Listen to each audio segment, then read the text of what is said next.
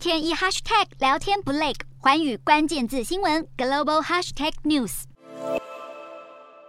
美国连锁百货公司龙头梅西百货日前公布第二季财报，营收五十六亿美元，高于分析师预期的五十四点九亿美元，调整后每股获利一美元，也高出市场预估的八十五分美元。但尽管表现优于预期，梅西百货还是预期消费者将减少服装等非必需品支出，因此调降全年财测，预估年营收从原本的两百四十四点六到两百四十七亿美元，下调到两百四十三点四到两百四十五点八亿美元，年度每股获利也调降到四美元到四点二美元。无独有偶，高档百货公司诺斯状同样给出优于预期的财报，却调降了全年财测。诺斯状预估的年度调整后每股盈余从三点二到三点五美元下收到二点三到二点六美元。今年营收成长也从原先预估的百分之六到百分之八调降到百分之五到百分之七。近几周来，沃尔玛、百思买等零售商都已经调整财测，表示高通膨和消费者支出减少正在伤害零售业表现。零售业者原本预估民众将为万圣节、感恩节和圣诞节拨出预算，但随着食品和能源涨价打击消费者购买力。